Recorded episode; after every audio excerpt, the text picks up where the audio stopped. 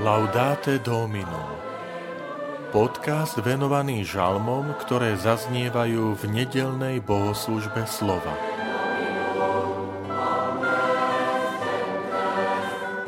Bože môj, Bože môj, prečo si ma opustil? Žalm 22 Vitajte pri počúvaní tohto podcastu. Volám sa František Trstenský, som farár v Kežmarku, a prednášam sveté písmo v kňazskom seminári v Spišskom podhradí. Bože môj, Bože môj, prečo si ma opustil? Vysmievajú sa mi všetci, čo ma vidia. Vykrúcajú ústa a potriasajú hlavou. Úfal v pána, nech ho vyslobodí, nech ho zachráni, ak ho má rád. Obkľučuje ma svorka psov, obstupuje ma tlupa zlosinov. Prebodli mi ruky a nohy, môžem si spočítať všetky svoje kosti. Delia si moje šaty a o môj odev hádžu los. Ale ty, pane, nevzdialuj sa odo mňa. Ty, moja sila, ponáhľaj sa mi na pomoc. Tvoje meno chcem zvestovať svojim bratom a uprostred zhromaždenia chcem ťa velebiť. Chválte pána, vy, ktorí sa ho bojíte, oslavujte ho všetci Jakubovi potomci. Nech majú pred ním bázeň všetky pokolenia Izraelove.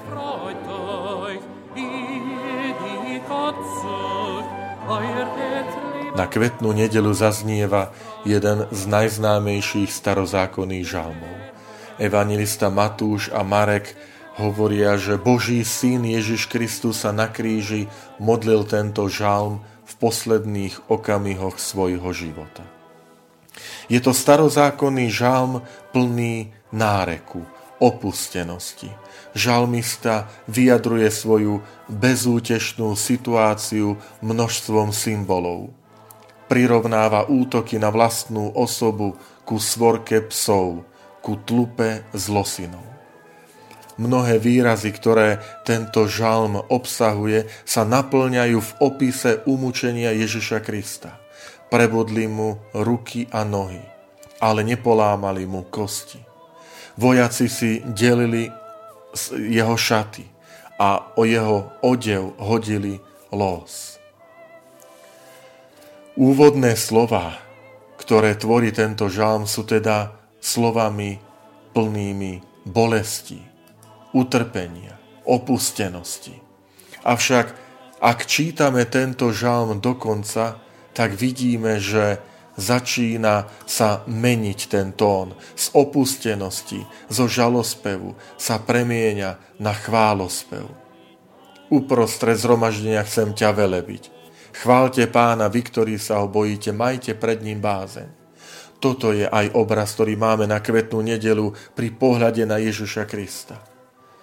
Ježiš sa obracia na nebeského Otca v tej bolesti, v tej opustenosti, v tom výsmechu, ktorý zažíva, ale je plný dôvery. Je plný odovzdanosti do Božej vôle.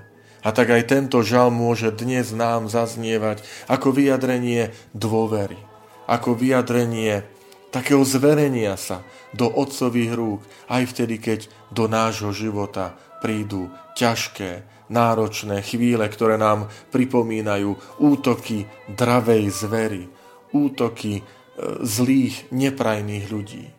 A napriek tomu nech nás naplňa istota, že sme v Božích rukách.